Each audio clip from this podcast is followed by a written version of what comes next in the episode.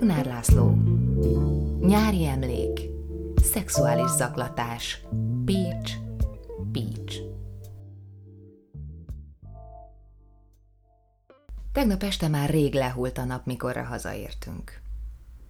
A parkolóban, ahogy kiszálltunk a légkondicionált autóból, a beton ránk lehelte az iszonyatos hőt, amit napközben magába szívott. Se ág, se levél nem moccant, semmi nesz. Mintha csak a csönd is aludna. A lámpaoszlop neonja is melegtől gyötörten szórogatta fáradt fényeit. A tíz emeletes épület ablakai mindenütt tárva nyitva, valami csodás fuvallatra várva, amely majd felfrissíti a forró éjszaka levegőjét. De csodák ezen a nyáron legalábbis nem jönnek felénk.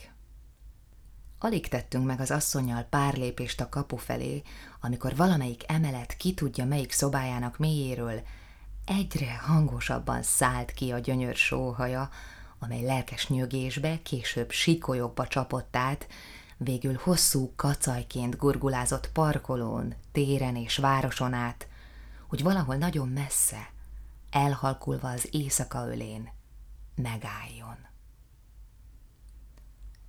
Nem moccantunk, csak álltunk a kapu előtt, lépésünk meg ne zavarja a gyönyörrel foglalatoskodókat.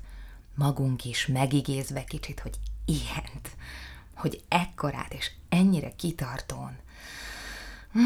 De régen is volt az, amikor versenyezhettünk volna egy ekkora kalandal, harci tettel, vagy minek is mondjam.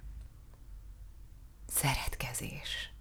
Bukik elő a szó, mert erre nincs jobb. Azt hiszem, ma este is nagy melegeket lehel majd ránk a beton.